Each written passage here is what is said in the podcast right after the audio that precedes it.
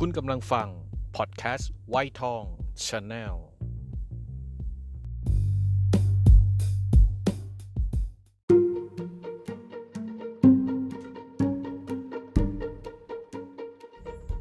เกิดมาบ่น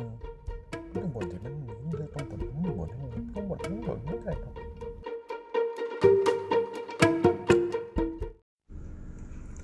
สวัสดีครับ คุณผู้ฟังครับยินดีต้อนรับเข้าสู่วัยทอง Channel พอดแคสต์นะครับกับลุงหมู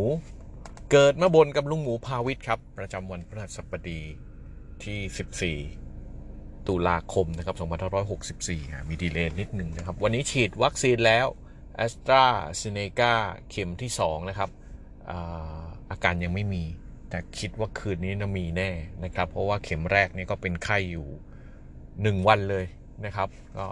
มาลุ้นกันนะครับว่าวันนี้จะรอดไหม แต่ถึงตอนนี้นะครับ ประมาณบ่ายสามเนี่ยที่อัดนนอยู่เนี่ยยังไม่เป็นอะไรนะครับ แล้วก็เดือนตุลาคมเนี่ยเป็นเดือนเดือนเนี้ยเดือนตุลาคม2564เนี่ยโอ้โห มีเรื่องราวมากมายนะครับ โดยเฉพาะ1สัปดาห์ที่ผ่านมานะครับไล่ไล่เรียงกันตั้งแต่ข่าวว่านายกรัฐมนตรีประกาศนะครับ จะเปิดประเทศในวันที่ 1 พฤศจิกายนนี้ ก็ ยังสองจิตสองใจอยู่นะครับ50 50ไอ้ส่วนตัวรู้สึกว่าดีมันก็ดีนะครับ มันจะได้กลับมาทำมาหากิน แต่อีส่วนที่กังวลมันก็ยังยังแอบกังวลนะครับ เพราะว่าถามว่าสถานการณ์โควิด -19 นะมันดีขึ้นไหม สถานการณ์ผู้ติดเชื้อหรือว่าอะไรทั้งหลายหลายทั้งหลายแหล่เนี่ย มันไม่ได้ดีขึ้นมากนะครับ ด้วยสถิติตัวเลขอย่างที่พวกเราทราบๆกันอยู่มันไม่ได้ดีขึ้นมาก แต่สถานการณ์ความเคยชินในด้านจิตใจเนี่ยมันดีขึ้นครับ ซึ่งมันเป็นเรื่องปกติเลยของมนุษย์ว่าเเราอยู่กับอะไรสักพักหนึ่งเนี่ยนะครับจำไม่ได้ว่ากี่วันกี่สัปดาห์นะครับ แต่คุณคับคล้ายคับคาว่าจะ 37 วันหรือเปล่า เราจะชินกับมันครับ เราจะคุ้นชินกับมัน มันทุกเรื่องนะ เหมือนเขาบอกว่าถ้าจะออกกำลังกายก็ทำให้ได้ถึง 37 วัน เอาตัวเลข 37 ไม่ชัวร์แล้วกันนะเอาประมาณนี้แหละทำให้มันได้ถึง 37 วันเราก็เคยชินกับการออกกำลังกาย ตื่นเช้ามัน37 วันเราก็จะเคยชินทำอะไรก็ทำให้ถึง 37 วันแล้วมันจะเคยชิน ทีนี้อย่างที่บอกครับสถานการณ์มันไม่ได้ดีขึ้นในด้านตัวเลขสักเท่าไหร่ แต่มันดีขึ้นในด้านความรู้สึก เพราะฉะนั้นก็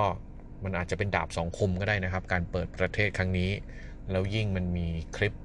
ของวูดดี้กับหมอปลา ซึ่งเป็นหมอดูนะครับ ที่เขาลือล่ำลือกันว่าแม่น ซึ่งเหมือนกับเขาเปิดคลิปย้อนหลังว่าหมอปลาเขาพูดตั้งนานละว่าพฤศจิเนี่ยมันจะมีเชื้อที่มันคล้ายๆคล้ายๆคลับคลากับคำว่ากลายพันธุ์นั่นแหละเข้ามาในประเทศไทยเป็นเชื้อ import ซึ่งมันก็ตรงกับเหตุการณ์ที่นายกจะเปิดประเทศอะไม่เป็นไรครับ อะไรจะเกิดมันก็ต้องเกิดนะครับ ชีวิตมันก็ต้องเดินต่อไปนะครับ มันก็ตามนั้นเราเรา control อะไรไม่ได้ ก็นอกจาก control ตัวเองนะครับระมัดระวังตัวเขาไว้นะครับ นอกจากนั้นนะครับก็จะมีเรื่องกินเจเราเล็กๆแล้วกันนะครับ ปีนี้เป็นอีกปีที่ลุงไม่ได้กินเจนะครับ จริงๆ ก็เคยกินเจอยู่หลายปี แล้วก็อยู่ๆยังไงก็ไม่รู้หยุดไปซะงั้นนะครับแล้วปีนี้ก็เป็นอีกปีที่ไม่ได้คิดถึงเลย แล้วก็คือหมายถึงว่าคำว่าไม่ได้กินเจในที่นี้หมายหมายถึงว่าไม่ได้กินเป็นแบบเป็นถือเคร่งนะครับ แต่ถ้ามีโอกาสได้กินก็ก็กิน แล้วก็สังเกตว่าร้านอาหารร้านโรงที่ขายมันก็น้อยลงจริงนะครับ น้อยลงจริง ก็อาจจะเป็นเพราะหลายสถานการณ์นะครับ เพราะอาหารเจมันแพงกว่าปกติ แล้วก็สถานการณ์โควิดด้วยนะครับ ก็อัปเดตให้ฟังว่ามันจะหมดแล้วมั้งนะครับ วันนี้วันที่สิบสิบสี่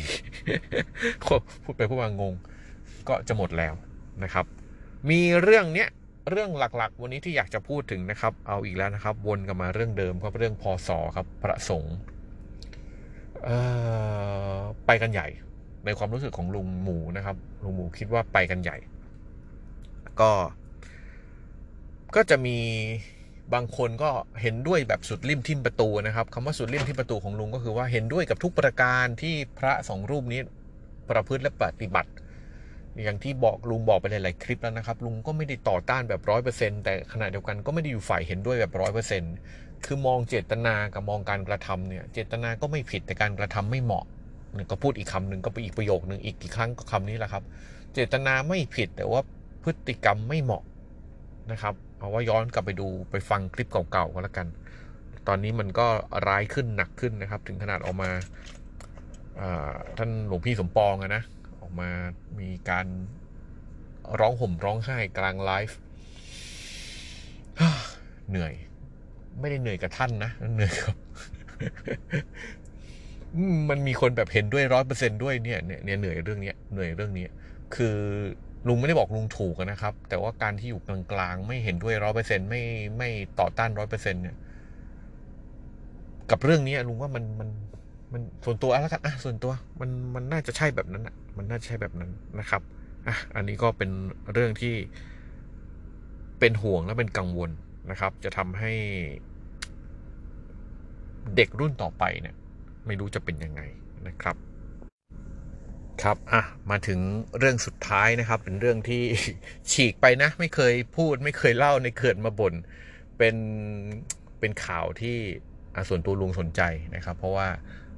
ทิมกับลุงมีความชอบด้านนี้เหมือนกันคือเรื่องของวิทยาศาสตร์ดาราศาสตร์นะครับ ปริศนาครับสัญญาณคลื่นวิทยุลับส่งจากใจกลางทางช้างเผือก นักดาราศาสตร์ชาวออสเตรเลียนะครับ เผยว่าพบคลื่นวิทยุลึกลับ ส่งสัญญาณมาจากใจกลางทางช้างเผือกครับ ถึงขณะนี้ก็ยังไม่รู้ว่าคืออะไร นักดาราศาสตร์ของมหาวิทยาลัยซิดนีย์ประเทศออสเตรเลียนะครับตีพิมพ์รายงานในวารสาร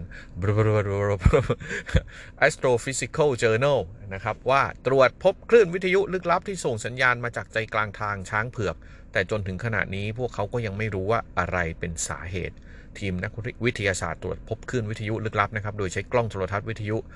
CSIRO นะครับ ไม่รู้อ่านถูกหรือเปล่านะครับ ที่รัฐนิวเซาขออภัยครับ รัฐเวสเทิร์นออสเตรเลียประเทศออสเตรเลียนะครับสำหรับคลื่นวิทยุนั้น คือสิ่งที่ใช้เป็นสื่อกลางที่ใช้ส่งสัญญาณไปในอากาศ สามารถส่งระยะทางได้ทั้งใกล้ทั้งไกลนะครับ มีตัวกระจายสัญญาณส่งไปยังตัวรับสัญญาณ มีช่วงความถี่ต่างๆ กันในการส่งข้อมูล เช่น การสื่อสารระยะไกลในการกระจายเสียงวิทยุระบบ AM ส่วน FM นะครับก็คือระยะใกล้นะครับ โดยใช้ Wi-Fi แล้วก็บลูทูธนะครับ จือถึงหวังหัวหน้าทีมวิจัยมหาวิทยาลัยซิดนีย์ของออสเตรเลียแถลงว่าตอนแรกนะครับ พวกเขาเชื่อว่า อาจเป็นสัญญาณที่ส่งมาจากดาวที่เรียกว่าพาวซ่าอ่า อันนี้เรารู้จักพาวซ่านะครับ อยู่อีกอีกกาแล็กซี่หนึ่งไอ้กาแล็กซี่เดียวกันแต่ว่าอยู่อีกหนึ่งหนึ่งสุริยะจักรวาล แต่ตรวจสอบแล้วพบว่าสัญญาณไม่ตรงกัน คุณสมบัติที่แปลกประหลาดที่สุดของสัญญาณใหม่นี้คือมีโพลาไรซ์สูงมาก หวังคุณหวังนะครับ ได้บอกไว้ แสงจากมันแกว่งไปในทิศทางเดียวเท่านั้น แต่ทิศทางนั้นไม่ทิศทางนั้นหมุนไปตามการเวลา สัญญาณวิทยุที่เรียกว่า ASKAP J 1 7 3 6 0 8 2ขีด3 2 1 6 3 5 ไม่ต้องจำนะครับ ตามพิกัดเป็นสัญญาณลึกลับนะครับ ที่แปลกและแตกต่างไปจากที่เคยพบ สัญญาณจะกระพริบเตือนเป็นระยะโดยมืดก่อน จากนั้นก็สว่างแล้วจางหายไป ก่อนที่จะปรากฏขึ้นอีกครั้ง มันน่าประหลาดมาก ในช่วง 9 เดือนนะครับ ตลอดทั้งปีที่ผ่านมานักวิทยาศาสตร์ตรวจพบสัญญาณวิทยุ 6 ครั้ง จากแหล่งกำเนิด และพยายามค้นหาและตรวจสอบที่มาของคลื่นดังกล่าวจะไม่พบอะไรเลยเดวิดแคปเพลนนะครับศาสตราจารย์จากมหาวิทยาลัยวิสคอนซินสหรัฐนะครับกล่าวว่าข้อมูลที่เรามีความคล้ายคลึงกับวัตถุลึกลับประเภทอื่นที่เรียกว่า Galactic Center Galactic Center Radio Transient นะครับซึ่งรวมถึงวัตถุที่เรียกว่า Cosmic Burper ขณะที่วัตถุใหม่ที่พบ ASKAP J นี่นะครับมีคุณสมบัติบางอย่างคล้ายกับ GCRT ก็มีความแตกต่างเช่นกัน และเราก็ไม่เข้าใจแหล่งที่มาเหล่านั้นจริง ๆ ดังนั้นสิ่งนี้มีความลึกลับมากนะครับ เอาเป็นว่ายังไม่ได้ข้อสรุปก็แล้วกันนะครับ ที่เขามาสรุปให้เราฟังว่ามันมันมันพบอย่างเงี้ยเพราะว่าเขาจะมีหน่วยงานที่เขาเขามอนิเตอร์พวกนี้อยู่แล้วนะครับ แล้วสัญญาณอะไรที่มาเป็นปกติปกติปกติมันก็คือปกติ แต่นี่มันมาใหม่ที่มันจับแล้วมันไม่เหมือนกับที่เคยมีมา เดี๋ยวเขาก็ต้องค้นหาต่อไปว่าคืออะไร อะก็อัปเดตให้ฟังคร่าวๆ ว่าโลกเราก็มีมีความเก่งเรื่องวิทยาศาสตร์เก่งขึ้นมากๆนะครับ เดี๋ยวมันจะมีเรื่องการจำลองว่าถ้าน้ำมันสูงขึ้น 1 เมตร 2 เมตรจะเกิดอะไรขึ้น เขาก็มีทำตัวอย่างจำลองอยู่ในเรื่องของอน้ำแข็งขั้วโลกละลาย อันนี้ก็น่าสนใจ ว่างๆก็จะมาเล่าให้ฟังกันล้วกันนะครับอะวันนี้เท่านี้ไม่มีเรื่องอะไรหนักอกหนักใจนะ ก็ลุ้นกันอย่างที่บอกครับว่าคืนนี้เป็นยังไง ขอบคุณทุกท่านที่ตามถึงตรงนี้ครับ ยังไงไปดูใน Facebook พี่โจนะครับไวทองชาแนลแล้วก็กบเล้ากบเล้าความคิดแหมซึ่งแกภูมิอกภูมิใจมากนะครับ ว่ามีคนติดตามเยอะขึ้น ถามลุงหมูบ่อยมากเลยเพราะอะไรเพราะอะไร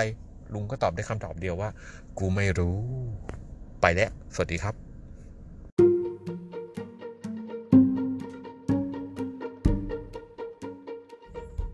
เกิดมาบนบน